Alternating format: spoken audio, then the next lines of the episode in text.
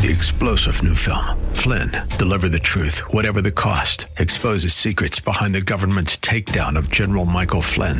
Flynn knew what the intel world had been up to. He ordered the first audit of the use of contractors. This set off alarm bells. He told the truth. He was the most dangerous person for Donald Trump to hire. They had to get rid of Flynn. Flynn, deliver the truth, whatever the cost. Available now. Watch it today. Go to salemnow.com. Salemnow.com. The views and opinions expressed by Rob Black and his guests are not necessarily those of KDOW or its management owners or advertisers and should not be construed as legal tax or investment advice. Always consult with the appropriate advisor before making any investment or financial planning decision. Insightful, informative, irreverent. We're ready. 1220 KDOW presents Rob Black in Your Money. Your source for breaking news, market updates, and successful investment strategies for the 21st century. Sounds like a great program. Getting you to retirement in today's market. So let's get on with the show. Taxes, family finance, insurance, the economy, technology, media, and entertainment. Rob is talking about it with you at 800 516 1220. So call in, we'll chat and uh, have some fun. Now to start your day with the latest news and market commentary. Here's Rob Black on the Bay Area's business leader, 1220 KDOW.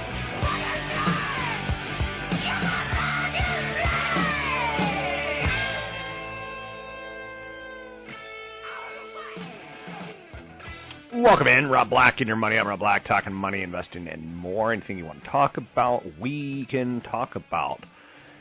Um, oh, good gosh, the whole airline issue. The Germanwings co-pilot was treated for suicidal tendencies. I don't even want to. Like that's world news that I kind of want to leave on the table. I can always try to make an issue out, financially speaking, out of anything you know, people who die have a monetary value. Um, we know this, and I know it's weird to even say out loud, right? So if you're in a car crash and you, you know, strain your neck, an attorney knows the monetary value of that strained neck. If you're in an airplane and die because of a pilot error or mechanical error, a lawyer knows the value of that death basically, what is that death? It's the loss of income for life, um, plus happiness and other issues factored in. Weird to think about, right? But that's kind of what I think about. I think a lot about the monetary value of X, Y, and or Z. Um, markets open up. Chinese stocks are higher on government stimulus talks. European Economic Index upbeat. Shanghai Index rose 2.6% to the highest level since March 2008. Um, remember the good old times of the Chinese Shanghai Index was at all-time highs. Well, we're partying like we're there again. A Bank of China official noted the bad news that GDP growth could fall below 7% this year, which of course is good news for the stock market. Woo, woo, woo, woo because that means a stimulus might be forthcoming. We are going to have to deal with this at some point in time. We are in a stimulus. How shall we say this? Uh, uh, junkie. You know, what am I looking for here? Uh, we need, we need, we need. As far as monetary policy goes, we need stimulus. We're, we're addicted. Ah, that's the word I was looking for elsewhere out there. Industrial production for February was reported down 3.4% from February after a 3.7% January gain. Production's down 2.6% from a year ago level. European Commission's Economic Sentiment Index for Europe rose, stronger than expected. Most European stocks up on that news today. No big corporate news of broad importance. Greece is due to submit economic reform proposals to a variety of European agencies today, but there's no news yet out there. The ongoing saga between will they or won't they? He loves me, he loves me not. He loves me, he loves me not. That's the whole thing with Greece and Europe, and it's just annoying. Um, the ongoing saga might actually lead to a default if yield curve and debt agency indications are to be believed, but most market participants expect a last minute deal or at least another kick of the can down the road. The Iranian nuclear negotiators face a self-imposed deadline on the end of this month. Um, taking a look at the calendar, it's pretty darn close to the end of the month, right? Are you with me? Are you against me? Got to pick a side. Um, stronger dollar pushing oil prices lower this morning. February personal income rose four tenths of a percent, and personal spending was up one tenth of a percent. So that's the economic data that we have kind of today. Uh, you have a little more political news out there. Marco Rubio laying plans to announce his presidential bid in two weeks. Further sign that the early sparring position in the 2016 race for the White House is starting to accelerate. Uh, so that's going to be a big thing next year. Who's going to get elected? And you damn well better believe that that has an effect on Wall Street. What sort of Congress do we have? Divided or united? Um, elsewhere out there, United Healthcare is buying Catamaran for $12.8 billion. This is a interesting deal, bulking up its pharmacy benefit business as spending on cutting edge drugs is growing concern for employers and insurers. Catamaran, the fourth largest pharmacy benefit manager in the U.S. by volume, it's going to be merged into United Healthcare's Optum prescription unit, industry's third largest and part of the Optum Health Services arm of the healthcare giant. Pretty big premium, 27% premium they're purchasing them for. So, pharmacy benefit managers, PBMs, they typically work for employers and health plans managing the pharmacy benefits and seeking to negotiate favorable prices. You have to have scale to negotiate. Big consolidation in the pharmacy benefit sector.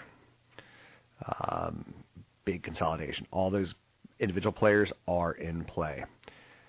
Teva has agreed to acquire Auspex, increasing the Israel-based drug maker's presence in the market for treatments for central nervous system disorders. That's two big deals in pharmaceuticals. Hmm. 800 516 1220 to get your calls on the air. It's 800 516 1220 to get your calls on the air. Volvo has decided to open a plant in the United States after years of losing out to Mexico in the race for new automotive assembly plants. The U.S. is about to notch a victory.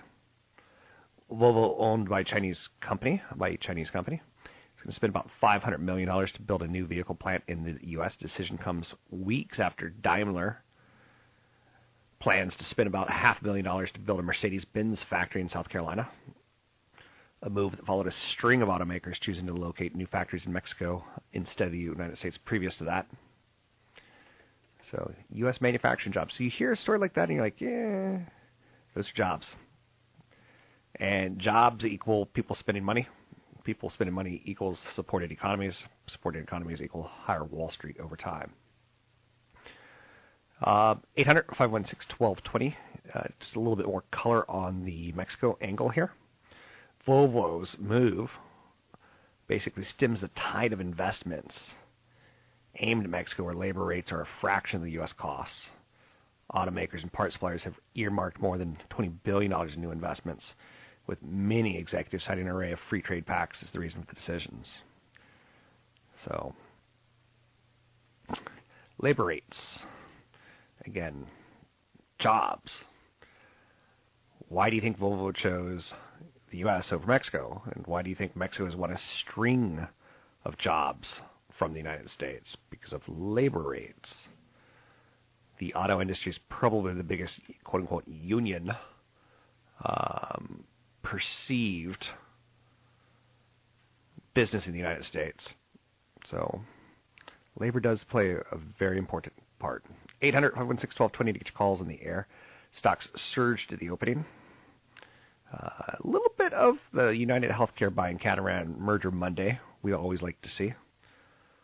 Uh, U.S. oil storage crunch might actually cut oil prices lower. U.S. is running out of places to stash its overflow overflowing oil supplies, threatening to further drive down crude prices. Some people see oils going as low as $20 a barrel. That's tough for me to imagine. I work with what I have in front of me, but wow. It's Take a break here. We'll be right back. It's Rob Black and Your Money. I'm Rob Black. You can find me online at robblack.com. Darkness and. Nothing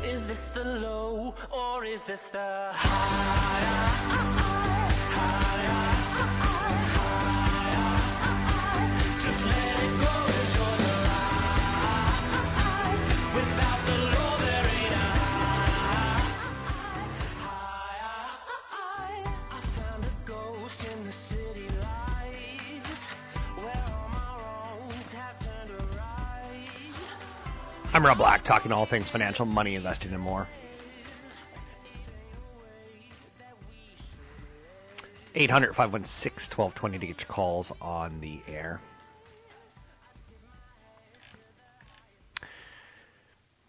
A local bank in Amish country flourishes.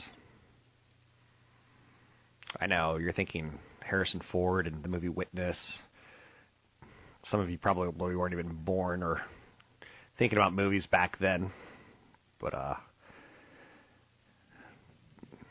cop goes undercover into Amish County. Yeah. So it's a pretty interesting headline. There's a bank of bird in hand. It's literally called Bank of Bird in Hand. It caters mainly to the local Amish community. Doesn't offer online banking. Its sole branch does have a drive-through window that can accommodate a horse and buggy.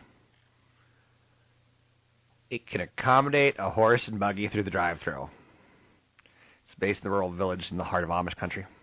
Bank of Bird in Hand is the only new bank to open in the United States since 2010, when the Dodd-Frank law was passed and enacted. An average of more than 100 new banks a year opened in the three decades before Dodd-Frank. Bankers say the drought is a sign of new regulatory requirements in the wake of financial crisis, which are boosting expenses and discouraging potential startups from even trying. There was demand for a local bank. Amish country. The Amish part of the world, Lancaster County, Pennsylvania. Let me throw this out there because I think it's worthy of note. Um, it's terrible. I know you're saying, yeah, I never really dated an Amish girl, or yeah, I never really knew an Amish dude. It's a very small community that's incredibly inbred, uh, to the point that genetic d- diseases that you know have one in millions chances continually hit that community.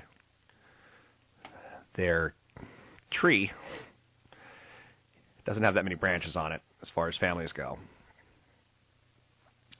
Last year, the more than 6,000 locally focused community banks in the United States increased their combined by about 9.1%. Loan demand so high in Lancaster County that if there would have been two of the banks, there would have done more business, i.e., people are waiting in line to do loans in Lancaster County, and the Amish in particular. Um, what does that story tell you?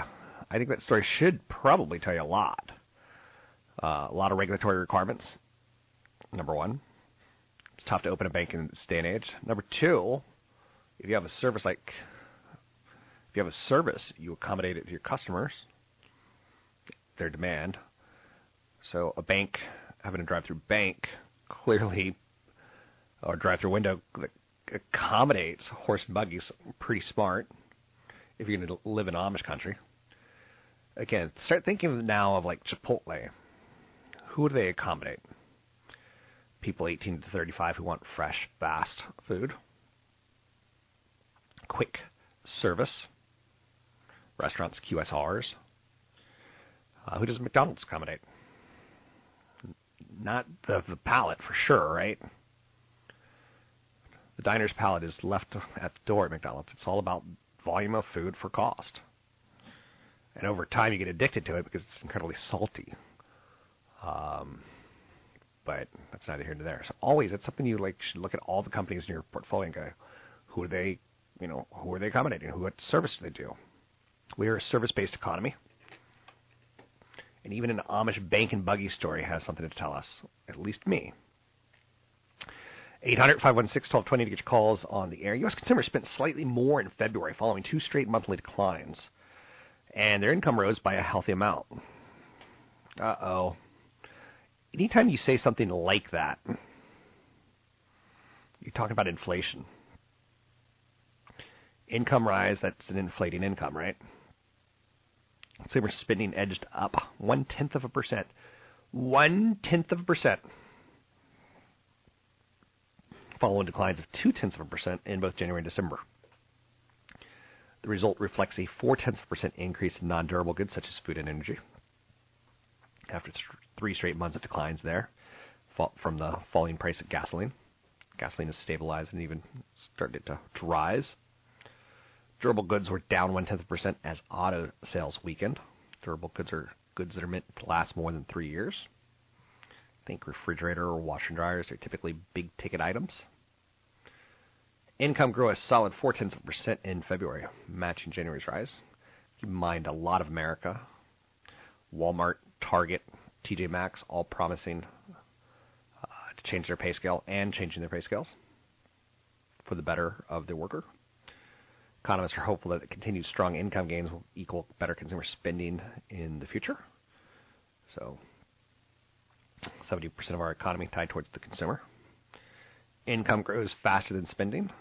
With income growing faster than spending, that's a good thing. The savings rates actually jumped to 5.8% of after tax income, up from 5.5%, and we're saving more, which typically most people will spend what they save.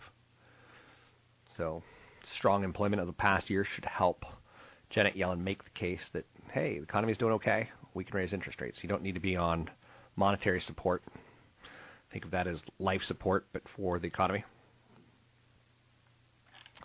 800 516 1220 to get your calls on the air. It's 800 516 1220. Something that I throw out there is that I, I think America is woefully unprepared to retire. For millions of Americans, 401k plans have fallen short. $18,433. That's the median amount in a 401k savings account. Your 401k is supposed to last you from age 60 to 100, 60 to 90, 60 to 80, 60 to 70, whenever you die. You don't know. You don't have a crystal ball, so let's assume 60 to 90 or 60 to 85. The median amount in a 401k savings account, according to a recent research report, is $18,433. Almost 40% of employees have less than $10,000, even as the proportion of companies offering alternatives like defined benefit pensions continue to drop older workers do tend to have more savings. At Vanguard, for example, the median savers age being 55 to 64, they've got about $76,381. But at that level, even at that level, $76,381, millions of workers nearing retirement can't leave the workforce. How much do you need to leave the workforce in your savings account, in your 401k, your 403b, your 457? 10 times your salary minimum. So if you're making $70,000 a year you need $700,000 to 1.4 million, somewhere in that number range. 76,000 is woefully unpre- un- unprepared for retirement if you're 55 to 64. Got to up that amount, people. I'm Rob Black, talking all things financial, money, investing, and more. Find me online at robblack.com. That's robblack.com.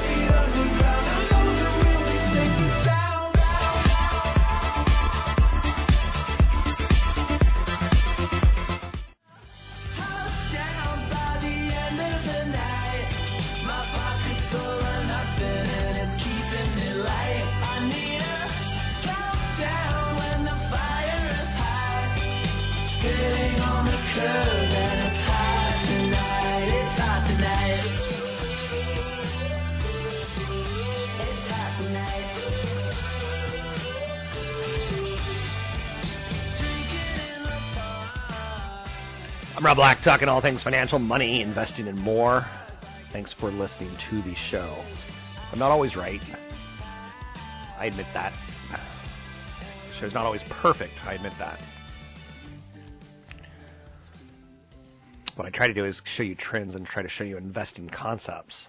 800 516 1220 to get your calls on the air. It's 800 516 1220 to get your calls on the air. Drop me an email, rob at robblackshow.com.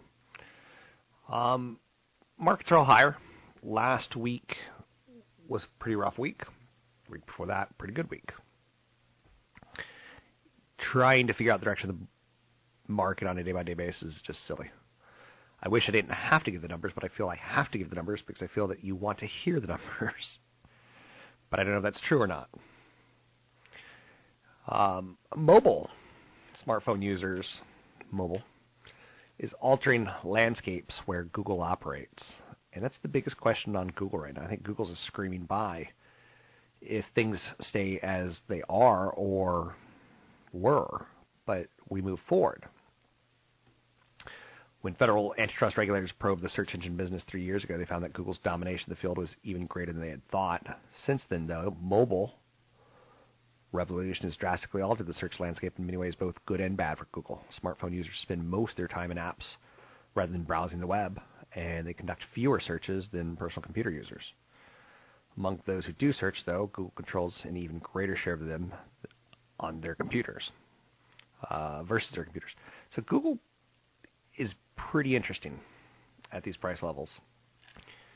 When the government of Europe, the European government, the EU, is probing you because you're monopoly, that typically means you're making a lot of money. That typically means you're getting most of the business in that area. Something to think about. As a positive, yes. As a negative, potential headline risk, yes. Let's bring in CFP Chad Burton. Joining me now, CFP Chad Burton, host of Focus on Wealth, heard daily from noon to 1 on this very station. Mr. Burton, you are a CFP. One of the things you do are financial plans, and when you retire, you should have a financial plan worked up. Um, one of the things I think that pe- confuses people is how much stocks versus bonds should I have? Because there's old rules of thumb, and there's new rules of thumb, but there's also dynamic situations where you know people can throw that scenario still out the window. Yeah. You know, the 60-40 stock to bond and pull out three to four percent per year. Mm, if you've got too much money or too little money, like that may not be right for you. No, like I've said before, what you do is you have you know three years worth of portfolio draws in cash, and you have your allocation that you, you take your dividends and interest from that, and then you pull off growth to replenish what you've spent, and that over time will equal typically a four to five percent draw rate. Same time, if you're super wealthy, you could have three to five years worth of expenses in cash and everything in stocks if you can handle the volatility as long as you don't sell when there's a big decline. So it's it's different for everybody. Um, the typical allocation that I see for most retired people that you know take a risk tolerance in-depth questionnaire and then they have enough assets to actually retire. Three years worth of expenses in cash and the rest in typically a 55-45 stock bond split Okay. or 65-35. Um, if you're doing much less than 50% or so in stocks, you better hope you have a lot of money because your fixed income isn't going to be earning a lot in the next five years. Now, with you know, we go through interest rate periods that are low, interest rate periods that are higher, more normalized. Does the strategy change? Well, I mean, here's the deal. We we think about the stock market and everything is returning to the mean, right?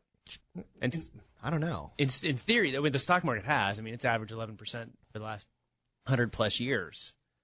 Um, but the longer you deal with a low period of interest rate environment, you know, the mean actually ends up coming down after after a while. So, you know, an average fixed income portfolio would have earned five to six percent if you would have run those numbers prior to the year 2006. Do you ever Um, get worried that you know you said we always return to the norm, but you hear economists, you hear market strategists say, you know, we're going to be in prolonged low interest rates for a long. It's going to be the new norm. Like we're going to have to continue to do quantitative easing three is every time we four, five, six, whatever it is. Right. Um, that we're gonna always going to have to come back to these policies because when you start raising rates, people won't be normalized. They won't find them normal. They'll find them super high. Yeah, I mean that's the issue is that the are these economies going to get addicted to quantitative easing? If you look at the stock market chart, every time some sort of level of quantitative easing was announced, Yeah. big, uh, big, big jump in the stock market. Every time that quantitative easing period ended, there was a decline. There was a correction of usually around seven to eight percent.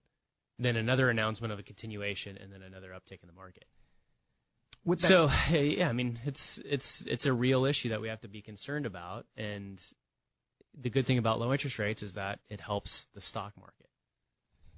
that's fair if you're in the stock market. Mm-hmm. So, But if you have an underallocation to stocks, you're hurting. Right. I'm with you. Um, as far as having enough stocks versus bonds, um, do you tend to skew for your clients more towards value, or is it? It depends on scenario. Yeah, I mean, like I've said before, I like dividend growth model of companies that have a his- history of raising their dividend year over year. Um, but we also look at things like growth and revenue. So I'm not looking for high yield stocks. If a stock has one percent yield, but a history of raising their dividend, Yeah. um, and it looks like you know strong free cash flow and everything else, it's gonna it can make the portfolio. So it's not about yield. I think investing for yield Yeah. for the high dividend will make your stock portfolio way too sensitive to interest rate movements. I like growth and income. I like the combination of the two. Are you just using a Bloomberg terminal to screen for histories of dividend increases? And Yeah, yeah, we can we can create a screening list that looks at uh, you know companies with yields over one percent. Over so we don't like to trade small cap stocks. We let the funds Uh. do that if we're going to get small cap exposure. Um, so we have you know quite a few factors that go into the screen. It narrows the stock universe down to about 250 companies that make that screen, and then we try to diversify among the different sectors. okay. Anything else we need to know about this topic, or is that about it? No, I, do, I think that people just need to be aware of, of the volatility that's going to be in their portfolio if they're taking more risk and they're using stocks for the yield. And rather than panic and feel like you have to sell when there's a 10, 15, 20% correction, you need to take a breath and relax and say, is this company still increasing their dividends? If they are, don't sell. Um, unless there's something fundamentally that's going to affect their free cash flow, kick back and say, okay, I'm going to get paid to wait. Last thought: Would you prefer that people be in ETFs that have dividends, or would you prefer individual stocks that have dividends? most people should just be in ETFs. I mean, you're, you're seriously you're paying, you know, six tenths of one percent in many cases to have a very diversified approach to to these stocks. And when I got into the business, most mutual funds were charging over one percent. Yeah. And so it's almost free to invest these days. CFP Chad Burton. You can find him at newfocusfinancial.com. That's newfocusfinancial.com. And I'm Rob Black, talking all things financial, money, investing, and more. Don't be shy. Pick up the phone. Give me a call. Anything you want to talk about, we can talk about. Um, Amazon is talking about getting into the business, or they are getting into the business of household chores. Oh boy. Amazon's extending nationwide an offer. It's connecting shoppers with local service providers such as like satellite television, uh, auto parts, handyman market. So you need someone to come clean your house, Amazon can send it. The initiative is known as Home Services. It's Amazon's latest effort aimed at industry commerce giants. Customers never have a reason to leave their site. Um, Amazon's been testing the service, which helps connect customers with professionals like electricians and yoga instructors since the fall in cities like New York, LA, and Seattle.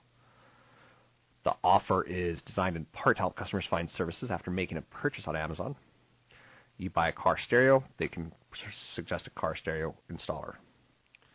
You buy a baseball bat, they can give you, you know, an ex-professional player who teaches in your hometown. Be interesting to see if it sticks. It seems to me like, do I ever have to get off the couch? Can I have someone come put food in my mouth? I need. Oh wait, even better. I need someone to chew the food before they put it in my mouth. Right. Elsewhere in the world of technology, in China, Facebook is banned. It's ramping up efforts to make money though. Facebook is hiring in Hong Kong. They've tapped a second local partner to reach advertisers, and they're waging a charm campaign to draw more business from Chinese companies. Even though Chinese users can't use their service, the aim is to pitch Chinese companies to the benefits of reaching Facebook's 1.39 billion monthly users beyond China's borders. Um, Other companies whose services are blocked are also intensifying competition on the mainland. Google, who pulled some of its services out of China five years ago for censorship concerns, unveiled a Chinese language developer channel on YouTube. They recently opened its Google Play Store and Chinese app to developers for Chinese app developers. Twitter opened its first Hong Kong office with an eye towards gaining more advertising business in China. So even though their citizens can't use your product, you want to advertise in the United States or you want to advertise outside your country, China, that's good by us, so says tech giants Twitter, Facebook, and Google. Interesting how powerful billions of people are, right? Jay Z, music mogul, he's unveiling today his blueprint for high resolution music streaming service Tidal. Uh, press invite for the event went out last week. The hip hop icon made a $56 million bid for the company Aspiro. It's indirectly owned by S. Carter Enterprises. The Scandinavian company Aspiro operates two music services pretty similar Spotify, but super high quality music. Interesting. We'll see if it catches on. People will pay a premium for their music. I'm Rob Black, talking all things financial, money, investing, and more.